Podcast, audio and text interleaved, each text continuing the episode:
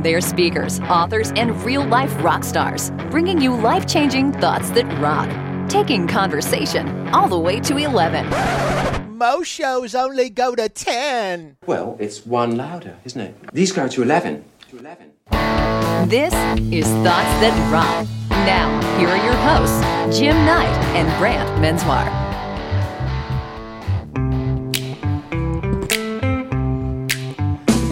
Got sunshine on a cloudy day. When it's cold outside, I've even got the month of May. That's hot. That's hot. I guess you'll say, What can make me feel this way? My girl, my girl, talking about my girl, my girl. That's my girl. We got our girl on today, brother. I am so excited. I am so excited. But before we get there, welcome everybody. Welcome. We're so excited we can't even get past the intro. Welcome everybody to Thoughts That Rock. It's your favorite podcast where we exchange a couple pieces of some life changing advice. Today, we're going to change some lives. we are. I, I already want to talk about her, I, uh, but I don't want to jump the gun. No. You know who I do want to talk about? Who?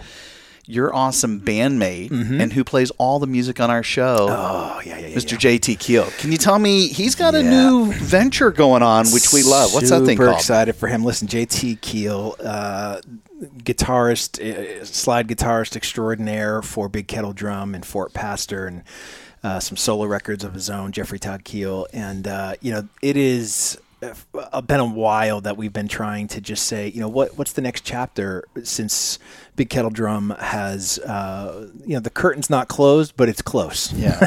you haven't completely flamed out. Let's just say that. we're we are puttering down, Yeah. and so you know, with with me speaking and writing books and everything now, what was he going to be doing as this next chapter in his career? And I am so excited that he's actually really leaned into the production side and started his own company called Five Dollar Tracks. $5 tracks. Love so it. you know what we do here, everything you hear, all these bumpers, all those sorts of things you hear for social media posts and anything going out at all, you know, that has to be license free music. And so JT has been producing this since the show started a year ago, and we encouraged him to get out there and do it for others, speakers, other people putting together content uh, for online videos, um, anything like that at all when we do our talks, we use these things as music beds in the background, almost like a soundtrack, and all that music comes from $5tracks.com.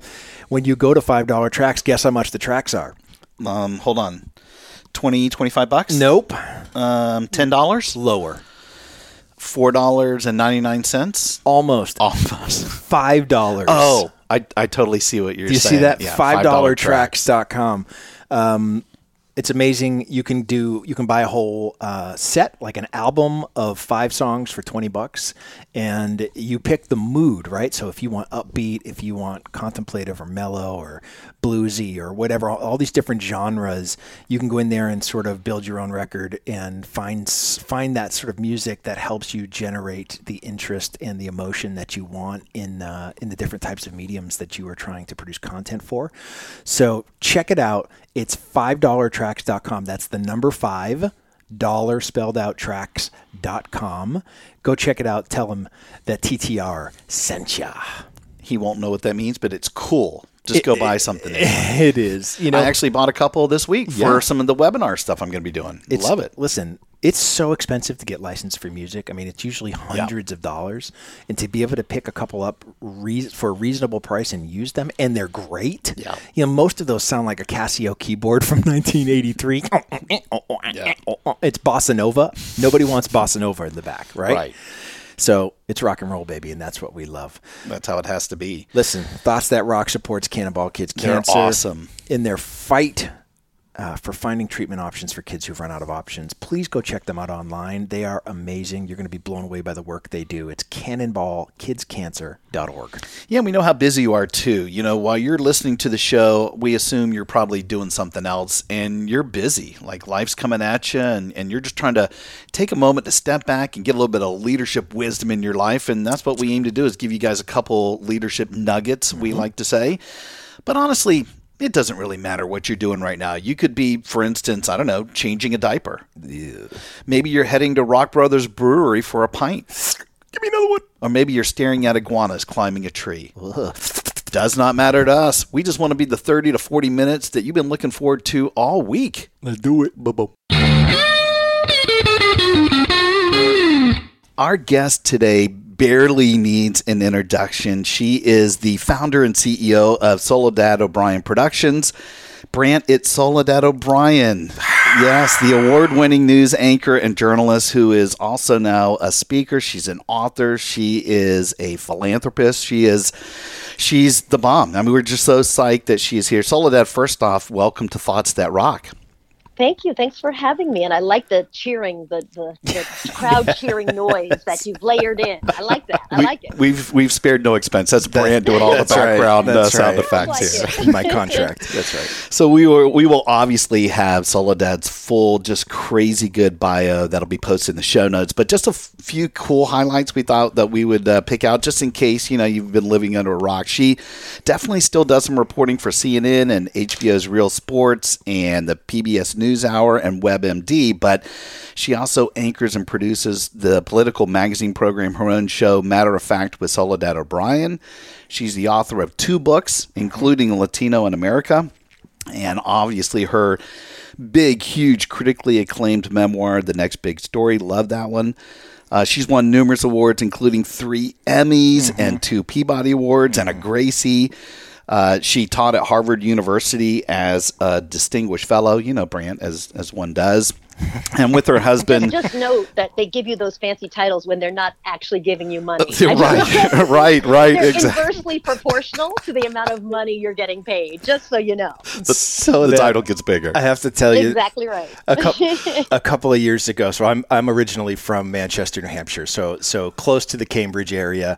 And uh, years ago, we were uh, just outside of Cambridge um, at a at a Starbucks, and the guy in front of me orders an iced latte with 11 ice cubes, and and so I. Uh, I'm behind him, and I can't not ask. A, I, you can't do that and have me not ask a question. it was oddly specific, and so we get down to the end uh, where he's waiting for the drink, and I go, "I'm just curious, like 11 ice cubes is that the magic number?" And he goes, "Yeah, that's perfect. It's perfect." And I'm like, "What do you do for a living?" And he goes, "I teach at Harvard." And I went, "I go, you teach at Harvard?" He goes, "Yeah." I go, "What do you teach?" He goes, "I teach karate on Saturdays down in the gymnasium." but he gets to tell people he teaches at Harvard. He's claiming he teaches at Harvard and he teaches karate in the gymnasium on Saturdays. Just as I claim as well. I, I taught a, a class uh, at uh, for a bunch of graduate students uh, around education, but well, no, no one should be paying me for for, for uh, teaching them, and they weren't. That's funny. That Listen, is I'm awesome. a big believer in. Do you you you want 11 ice cubes and you're teaching karate, man? Then go for it. Go for it Go and tell for it. everybody. That's Scream right. at the mountaintop. So a couple things, uh, Brian, also that uh, you know I just thought was fantastic. You know, Soledad uh, with her husband founded the PowHERful Foundation, which really helps young women get to and through college. Awesome. And I know that uh, Newsweek magazine named her as one of the ten people who make America great, and she is just taking over the world. So, Soledad, and you know we we've talked about the format of the show. Our audience is always looking for these great pieces of leadership nuggets, the best piece of advice you've ever been given. So we're just going to leave the floor open to you. What is your thought that rocks? Thoughts that rock. Number one. Oh my gosh, I've gotten so much great advice and so much terrible advice, which Uh-oh. is for your other. That's a different podcast. podcast. That's right. really, Thoughts really that's terrible advice that you've gotten that you actually put into action and regret deeply. yes, yes. But um, the best piece of advice I got came from my mom, who um, is a really interesting person. We can talk about her a little more in detail in a minute. Uh, but her advice was when something goes wrong, be upset, feel it, cry for 24 hours. Like take the full day. Yeah. But hour 25, you need to bounce back and you need to start working on the plan. Mm. And I always liked that advice because I felt like it allowed you to grieve and mourn and just honestly, mostly feel sorry for yourself and be like, oh, me, me, me, me, me. But then you had to come up with a plan. Yeah. And, uh, and I really liked that advice. And I actually found that very helpful in my life over many, many instances. I love that. I love that. It, it reminds me. I, I was uh, I used to teach a facilitation class. You know how, how to be a speaker, and part of it is you know, being a speaker, as as all three of us actually do, it, it's one of the greatest human fears. Like out of anything else, more than heights and insects and anything else, people are more afraid to speak than anything else. So, when you can teach people how to deal with anxiety and just the fear of speaking, there's a video clip that I use, believe it or not, from an episode. It's actually the pilot episode of Lost, you know, the TV show, and there's a main character in there, and he's talking about the fear that he had when he had to go into this surgery. And he goes, listen, what, what you do is you got to let that fear in. You got to let that anxiety take over for like five seconds. And, and he literally will count down to five and then say, that's it. it you know, it's not going to define me. I got to get past it. It's kind of the same mentality that, you know, you've got these things going on. If you've got whatever the disappointment is, go ahead and boohoo, right, for a day, but then it's time to get about it, right? Yeah, exactly. And I think it also tees you up, especially for people who don't like to be wallowing. Like I I definitely have my moments of feeling sorry for myself, but I actually like to be moving forward, you know, and so it lets you really get mired in it and then you get to sort of bounce back out of it. I'm a big list maker. And so Yeah. for me, I would do my 24 hours. And it, you know, when this was whether you broke up with a horrible boyfriend or you lost your job or you just didn't get an opportunity that you thought you had in the bag or whatever. And then you kind of just sit there and feel sorry for yourself. The first four or five or six hours of feeling sorry for yourself feels amazing. You sit in bed, you eat ice cream, you plot, you plot revenge against anyone right. But then, like hour ten and twelve, you start getting bored of yourself, and now you just feel like mad and sorry. And and for me, by hour, you know, by the next full day, I'm making lists. I'm like, okay, well, that didn't work out. What's the plan going to be? And I'm a big list maker, and so for me, it always felt very uh, organic, if you will, Yeah. to go off of like this thing has happened and the way out of it is to come up with lists. My day starts with lists. My day ends with lists and my That's strategies always involve lists. And i found 24 hours later you start doing your pro and con list or you start doing your you know here's what we're thinking about list or you know what mistakes i made list that i shouldn't remake that kind of stuff Wow. I in, in my head I have this picture of Soledad In the morning, sitting in a writing a giant chair petting her white cat plotting her revenge. I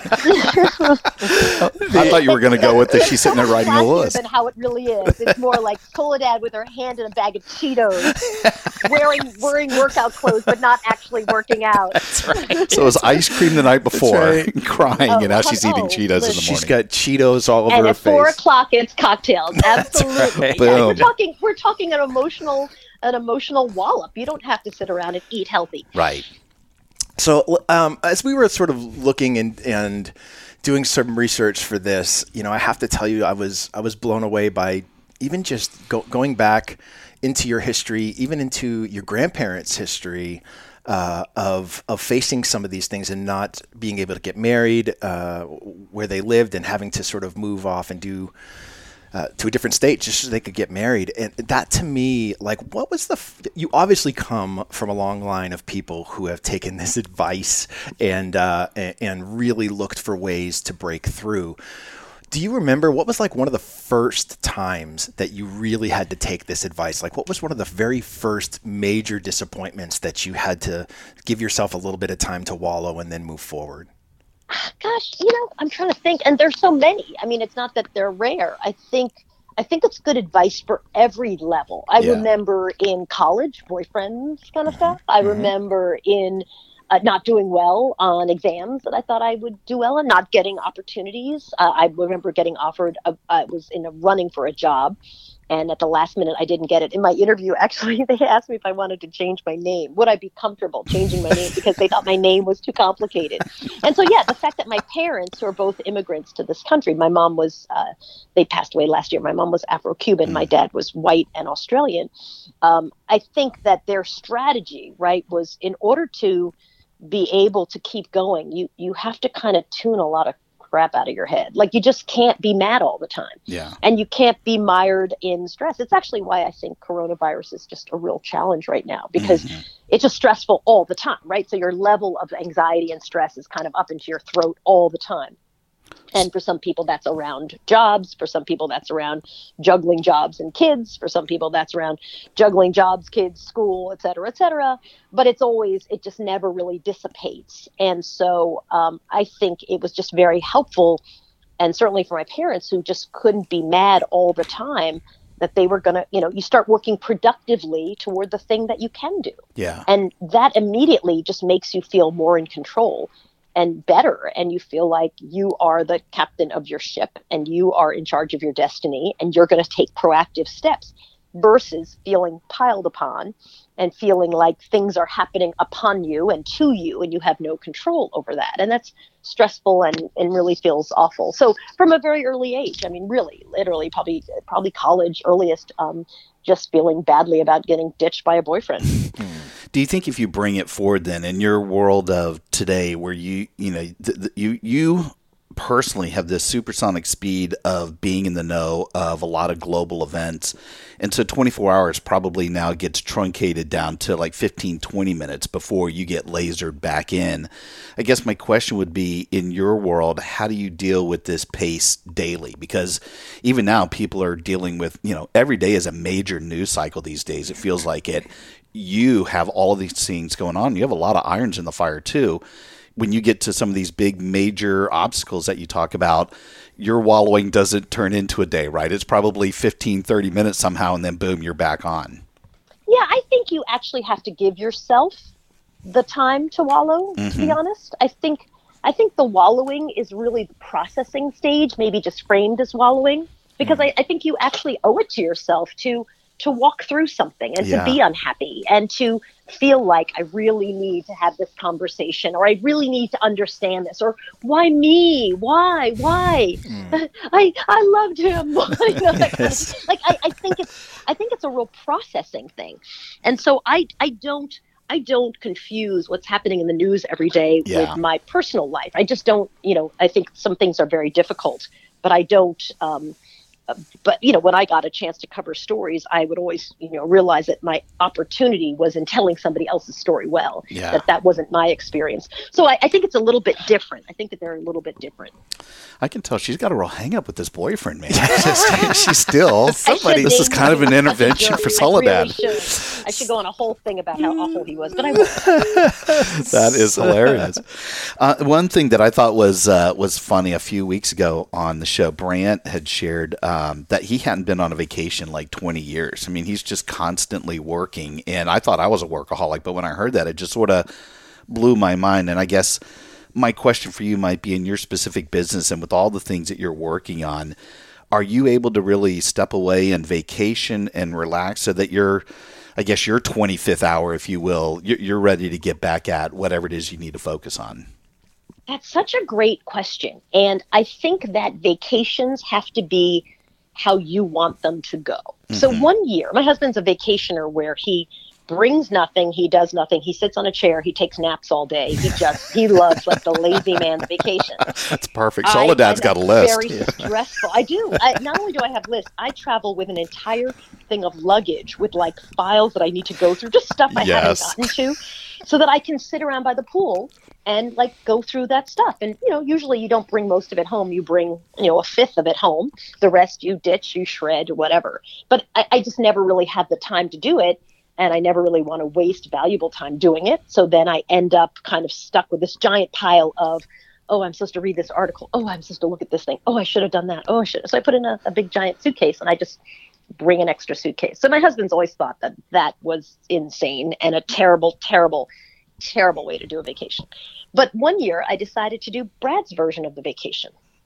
And, uh, and it was awful because I don't like relaxing that way. Like I don't like taking naps and sitting by the pool. It's just not fun for me. That, and I just remember I was so anxious the entire vacation of like this is not restful. You know, what's restful for me is bringing a lot of stuff and clearing off my plate. Yeah. Feeling like I got home, I got eight hours of sleep every night, and I started the you know time back at home with a nice clean plate. And uh, and so I, I think what's important for me in a vacation is making sure that I do it the way that I want to do it. And and I'm I'm very open then to other people doing vacations the way they want to do them. You know, so if my boys want to sleep in all day, it's your vacation, do it. If someone else wants to, you know, go running every day and make sure they're working out, you know, go for it. It's your vacation. Uh, you know, and I think that that's key and not when I realized like a vacation for me had to be how I wanted to come through the other side. I just got much better about, you know, yep, you guys do what you want. Here's what I'm doing. Yeah. yes. I would bet most relationships are kind of like that. There's probably somebody who wants it a lot. You know, the, the organization has to be in place, and this is what we're going to go do, and we've got to be here at this time. And some people just want to go have a book and be on the beach and be okay with that. And Brant, that that wouldn't be your vacation. No. You're more in line with kind of what what Soledad. I'd be. No, I'd be you bring stuff with you, right? Don't you feel Yes. good when you land at the airport after a week and you're like, not only did I get a little tan and I slept a lot, I accomplished this, I read this, I sent these emails, I got Yeah, all this yeah. stuff done. Yeah. You know, I part love that. part of my competitiveness would be sitting on the chair next to Soledad, making sure I just finished maybe one more, yes. one more thing than she did, just so that I could feel like You I can go sit next to my husband who'll be like, should I move to this couch or should I move over That's here? right. That would be the whole conversation. Extra pillow. Well, that probably fits perfectly with uh, our thought as well, which hopefully corresponds well with yours. Um, Brant, what is our thought that rocks? So our thought that rocks this week comes from Coco Chanel, and uh, it's this: uh, Thoughts that rock. Number two. Don't spend time beating on a wall, hoping to transform it into a door. and uh, I, I love that. You know, first of all, even talking uh, just even about this vacation piece, right? Like you, if you spend too much time trying to make it something it isn't, then um, you end up feeling worse at the end, and you, you, you end up coming back from vacation needing a vacation. And uh, you know, I come back with this to to even your thought, Soledad, about wallowing. You know, some people wallow in failure maybe a little too long. Um, and and others maybe white knuckle hold on to it, it to try to turn it into success. I'm I'm reminded of the even the Far Side uh, cartoon with Gary Larson of uh, the School of the Gifted with the, the the guy pushing on the door and it says pull on the handle, and it- it's just this idea that some of us uh, have a hard time, I think, letting go or accepting the failure and trying with everything we have to turn it into a success, even when maybe the better decision would be to accept the failure and wallow for a little bit and then move forward. Uh, how do you how do you interpret that quote, Soledad? Yeah, I completely agree with it, and I think I interpret it um, with uh, two different ways. One is advice I give to a lot of young people, which is, you know, the real key in success is knowing yourself. Right? Know if you're a morning person or an evening person. Know when you get your best work done. Mm-hmm. Know if you need eight hours of sleep or if you're really fine with seven. Know if you feel like crap if you don't work out every day. Know if you should not keep giant packages of Kozy Shack rice pudding in your fridge. You know, like the more you know about yourself, the more you can kind of tee things up so that you can be successful. That was really, really helpful to me. And I think my life process has been trying to figure that out. Like, this is what I like to do and what I need to do and how I have to do it. The other piece of it is I remember telling a boss when I was at CNN, the, the president of CNN at the time, and I was telling him that I was really struggling with thinking about editing this thing. And he's like, you know, or you could just work with a great editor. He's like, you don't have to actually Yeah. be good at it. You know, it's you, everything is not going to be your thing. Like, know what you bring. Always try to grow your skills, but know that you know, have a good team around you that brings other skills you don't have to be the expert on all of it. And I just remember thinking it was such news to me. Like, wow, I just need a really great team member who who wants to work with me on something and that would be very valuable versus me. I mean i think everybody has to get their level of expertise up to a certain level of you know knowledge and and ability to communicate. But but that really being surrounded by really great people who you love working with was the key. And so I, I thought that i think that's part of it right? Like instead of constantly saying i need to be a better editor say i actually i'm not good at editing. I just don't have that skill. But i have a friend who's a great editor and and they're really good at interpreting what i want and helping me get there and and i think that those two pieces of advice kind of come out of what coco chanel said I'm curious, did uh, you growing up sort of having your your your dreams and your hopes of what you wanted to be, is this what you thought you'd be doing? I, you know, in, as a kid, I thought I'd be pre med. I, I thought I'd be a doctor. I, I was pre med in um, in college and all up to you know through high school i did things like candy striper and nurses aid and all the things with an eyeball toward Mm-hmm. i want to go to medical school. But i think in the macro kind of like 30000 foot view absolutely i wanted to have a lot of autonomy. I wanted to be helpful. I wanted to be able to be of assistance to people. I wanted you know so i think the feel of what i'm doing is exactly what i envisioned. Um, and you know and and i think help people is a very generic kind of term. And i often again give advice to young scholars. We run a small scholarship for women. And i often will say to them like don't get stuck in this thing. Like think about the feeling that you have. You know walk me through um, you know working with people describes a lot of jobs. You know um Yeah. so it just instead I, you know i very quickly realized i didn't want to go to medical school. And it just allowed me to think about 10 other things that i would be good at It's it's interesting. You know, one of the things that um, Jim and I talk about a, a lot, and part of it comes from the work that that I do centered around core values and, and purpose. And you know, one of the things that I encourage people to do is to figure out the what and the why, right? So you have to know what matters most to you, as you were just sort of alluding to before, of, of know the type of person that you are. But when you define the what, when you choose what are those, I, I call them black sheep values, right? Because uh, a black sheep's wool cannot be dyed. And these are sort of these values that no matter how much somebody wants to influence you, no matter how much somebody wants to try to change you, they simply can't be changed.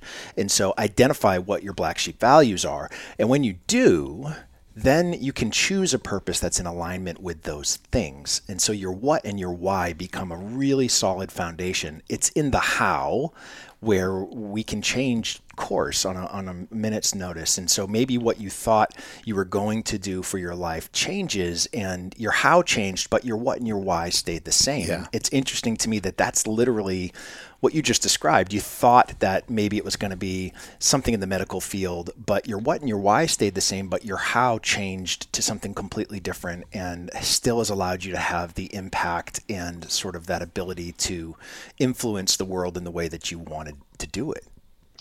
Yeah, I think that's exactly right. And I think sometimes people get stuck in the the what. Yeah. and and forget that actually life is kind of about the the the why. Yeah. What you know, what was the feeling you wanted to get from it? I often ask people to tell me like, well, what are you wearing? And what describe the circumstances of this hmm. job that's in your head. Yeah. You know, because you realize that for some people all that helps them realize that you know what they think they're going after might not match that vibe that they actually have in their head. Yeah.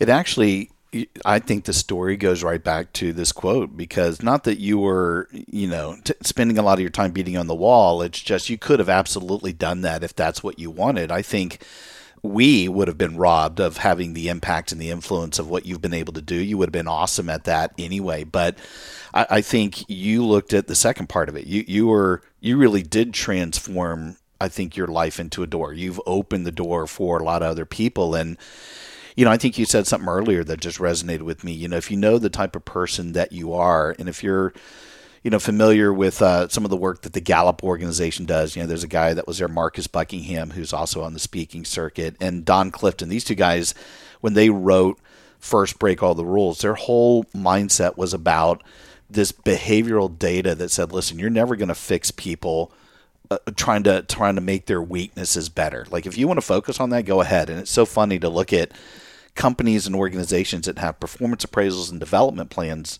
totally designed to fix people, right? Instead of I think the approach that you were talking about, Soledad, which is just focus on your strengths. Just know the type of person you are.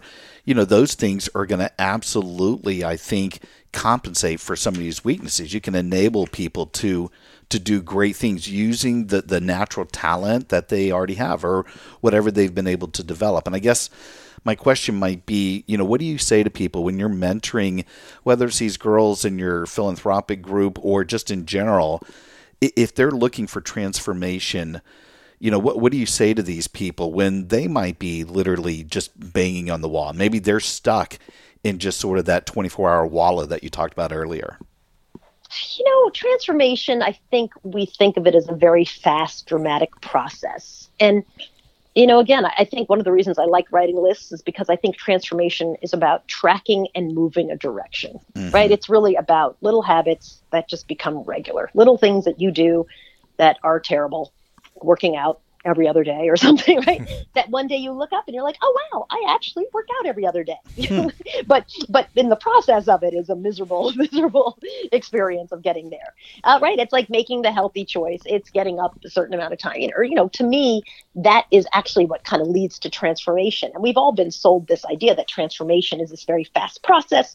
One day you wake up, you're transformed, everything changes, you look at the world a new way at least for me, that's never been the case. My transformations have been understanding who I am. I actually don't want to be around this person. I'll give you a good example. When I started my company, which is about seven years ago, one of our first projects was with a guy who was a genius, brilliant, brilliant, brilliant artist. Hmm. What a jerk. Very unpleasant. And it made the entire thing so unpleasant. And I was new in, in running the company and new in not working for someone, but running my own thing generally. And I just remember he was a person who just made me feel awful about mm. my abilities because there was a lot I didn't know. Yeah. And and it reminds me of when you start a new job or when someone starts a new job and they'll look at you and they'll say, I just don't understand this. And you're like, listen, two weeks from now, you'll totally get it. I know it sounds like a lot, but trust me, in a little bit, it will be no big deal. And I just remember the awful feeling I had working with him. It was just awful. Not a nice person, not helpful, not, you know, Soledad, you've got good instincts. Here's how we can work together, blah, blah, blah. Just making me, literally would say to me, why are you even on this project? And I was like, well, I hired you. I'm on this project because I'm, I'm, yes. I'm writing the check. Right? Like, yes. can you imagine someone saying that and, and that you take it? So, uh, and, and I remember feeling like I restored some of my power when at the end of it, uh, I said to him, Well, you know, that was really not a good experience for me, and we should never work together again. and I was starting a production company. So we, we actually have a lot of business, knock on wood. Yes. You know, like we, you know, we, we just do a lot of work in a lot of different spaces. And so I try to make sure that people who I enjoy working with, that I loop them back in and we try to do more projects. And I just remember the power of being able to say, Well, like, why would I want to work with someone who made me feel so yeah. bad the entire yeah. time? Yeah. That could have been a really great first experience of like, oh my God, I knew nothing. And this guy who was amazing stepped in and really helped me figure out some of these things. And when I look back, I realized I knew more than I thought I knew. But still, I was kind of overwhelmed. And instead, it was, wow, that was an awful experience. Yeah. Awful. and and I just would I would never work with him again. And not only that, I would never work with anybody like that again. Yeah. The only upside in running your own company, it's not the good hours. It's right. not, you know, it literally is you get to pick your projects and you get to pick who you work with, right? Yeah. Like that's it. That's, that's it. the only upside. so why would I put, subject myself to that? And and so uh, I think it's that, right? I think it's about, you know, for me, that was transformation, but it was a miserable, painful, awful, even to this day. I feel very icky about it. It was a bad experience. Mm. Yeah, it, but that transformation led me to think about who do I want to work with? Who do I say yes to? Who do I let in my head and in my life? It was not a fast transformation. It was really slow and icky. Yeah. It's, you know, I, I go back and I look at this idea. I, have spent a, a, great part of my life, I think, beating on a wall, hoping to transform it into into a door. Even though I'd be happy with a window. Um, and you know, I spent gosh, 20 years in the music business, uh, you know, touring and and having enough success to to do it for a living, but never breaking through to that next level that um, either would be financially sustainable or a household name or anything like that at all. And I think it was, I mean, it took me 20 years to pivot into speaking and writing that um, the door appeared. um, but it was one of those things that I, you know, I, it was something I just wanted so badly for so long that maybe it took uh, uh, held on a few years. I think we see that in in sports a lot, right? When when people hang on maybe a little bit longer than they should have to sort of keep that that vision in our head of who they were in their prime, and and to be able to sort of look at that. Is there is I'm curious, is there anything you've ever sort of just dreamed to do that for whatever particular reason that door never opened for you? Oh my gosh, so many things. Um, you know, I, I certainly I, I always wanted to be a great equestrian and this is a classic example of living through your children which i generally don't do but in this one i really do um, but i grew up in long island and there were some little horse farms around but my parents didn't have enough money to really fund you know lessons. And they they just never they never put money into that stuff. They couldn't afford it. I have five brothers and sisters. Just wasn't going to happen. So i started working at a little horse farm and if i muck stalls i'd get a lesson thrown in with i think like $15 that's what i made per week. Um, and so that's what i did. But i you know and so my dream was to be a good equestrian. And and i'm not and I've really spent a lot. So that was kind of my through my high school. I think I probably was 13 when I started riding. I did it for just a couple of years, and then I started back up again when I was about 45, maybe 40, something like that. And I remember 40. I was 40, and you know, I just the window closed. Hmm. Right, like I would love to be a great equestrian, and I'm actually a nervous equestrian. Hmm. I'm a nervous mom equestrian Yeah. and it's such a bummer because and i watch my daughter who jumps four feet and goes to all and i really try to encourage her like anything you want to do riding on grass trying a derby going into a jumper class which is done for speed uh, going into a hunter class which is done for look going into an ec class which is done for body position of the rider. Like just try it and go do it. Don't let you don't be hung up on i don't do that. I'm not good at it. You know because hmm. i never got to do that. And now I, I really that window has honestly closed. I'm sure i could go into some of these classes. It just wouldn't be fun because i'd just be way out of my you know i'd be way outmatched to the point where it wouldn't even be fun for me. And so i do the parts that i think are fun but that's always been a big disappointment. Like i hmm. really wish that I had been able to do it even at a low level over time. I'd have, you know, all that, a lot of that stuff is body memory and Yeah. muscle memory and body positioning. And you just really can't get it when you're 50 something. You you get nervous about falling. You get nervous about getting injured. And so, you know, that's been a real uh, disappointment for me. And that window just closed, you know? And so I try to enjoy it to the degree that I can, but I'm never going to jump a three foot fence. Just too scary. Yeah. Soledad, that's why I don't jog. You're afraid also. I'm afraid I'm going to trip and fall. Yes. well, we, uh, we we can't thank you enough. I think uh, you know when we started to talk about, especially here at the end about transformation. You know, things don't change and transform just by watching them. You got to act. You got to get in the game, and you are doing so much. Um, honestly, you, you- you seem to just master everything that you touch, and you know, I just we, we think that's fantastic. Uh, where can people stay connected to you, or at least get more information about all the things that you're doing? Sure. Uh, I'm on Twitter a lot, and that's at Soledad O'Brien, or Instagram is the same, at Soledad O'Brien. I anchor a show called Matter of Fact, which is a syndicated show, so it's in different markets at different times. But if you look um, look up at Matter of Fact, you know times, you can find that pretty easily. In and we're in most of the country. Uh, and then we've got a brand new podcast called Murder on the Towpath You that do? just launched on Luminary. Murder Yeah. in the what?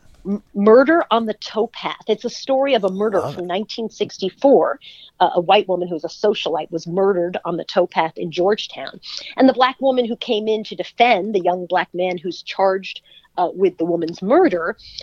But uh, then you learn a lot about the woman herself. The victim uh, turns out is uh, having an affair with the president. This is all true, by Wow. the way. This is even, it's not even the conspiracy theory documentary. part. We're talking about drugs in the White House. I mean, it's crazy. It's an amazing, amazing story, really about two women who's, I think, who society didn't really expect a lot out of, frankly, and kind of what they were able to accomplish. So that's uh, that's the story of Murder on the Towpath, and that's on Luminary right now. Wow, look at you doing it all. I love it. I you are a fantastic follow on Twitter. Um, I I just love. Even the other day, I saw someone was complaining about wearing a mask, and Soledad's comeback Yeah. was just all time classic. But and like as as if doctors don't wear masks doubled up when they operate on you. Like every every complaint about wearing a mask. And by the way, I go to horse shows now. Ninety degrees outside, right? Yes. And you're Yeah. wearing a mask. It's not comfortable. I get it. Yes. I really, really do. It is not comfortable. You have a couple of options. One, don't go to the horse show. right? Yes. Totally okay. I get it. Or go and keep everybody safe and follow the rules so they don't shut down the horse show. Yes. But it, I mean, I understand it's not the most comfortable thing in the world, especially when you're in, you know, you're in pants, a long sleeve shirt, a show coat, right? a Yes. helmet, high boots to your knees. I mean, it's hot. I get it. But the idea that he, he said something like, I put that on for three seconds and I couldn't breathe. You're like, Yes. oh, come on. What's wrong with you? It's so silly. Well, It's so silly. Then don't go out. Get someone else to grab your, your, um, your uh, do your food shopping. Get That's someone right. else to go to the to get Yeah. paper towel for me for you. Like okay, if you really are struggling, then you don't have to leave your home. There's no rule or leave your backyard. that's right. Ugh, Well, well we people. are we are in Florida, Soledad. Yeah. So you know, I know, I know. Then those numbers are terrible. you know, if people can't ride their John Deere to the beach and celebrate America the way they want to, um, it gets a little it gets a little crazy here. And just the the amount of people that literally are like fighting to not wear a mask to walk into Sam's Club. It's like, are I you know. I kidding see me it all right the time. now? I mean, it's so crazy. I, I, you know, we have a house in Florida. I really, I love Florida. I'm a, I'm a giant, even Florida man, which comes with Florida. I'm a giant fan. Sometimes weirded out, but mostly a giant fan. yes. But it is. It's like you don't wear it for yourself. You wear it for other people. And if it's uncomfortable, and it is, there are times in the horse show you take it off for a moment, Yeah. you catch your breath again. Yep. Right. You wipe the sweat off your face. Yes. You put your helmet back on. You put That's your right. mask back on, and you go back to it. It's Exactly. not brain surgery. I mean, it's so crazy to me. Love it. Well, we're fans of yours. Our uh, our community manager KT would normally be here listening in. She couldn't, but she's such a fangirl of yours as well. And we're just we're following along on your journey. We love everything you do, and we cannot thank you enough for just spending a little bit of time with us today and giving us this awesome piece of advice. So thank you so much. You bet. Thanks for having me. Thanks, what a rock star. We'll talk to you soon. Take care. All right, bye bye. Hey, rock stars, thanks so much for tuning in. If you like what you've heard, please subscribe so you don't ever miss an episode. Yeah, and if you're interested in having Brant or me or both of us speak at your event, we both used to be exclusively represented by Keppler speakers. But now it's just me. Brant is on his own. So to hire Brant, good luck getting a hold of him. For me or both of us, contact us directly at thoughtsthatrock.com. Until next time, Rock on!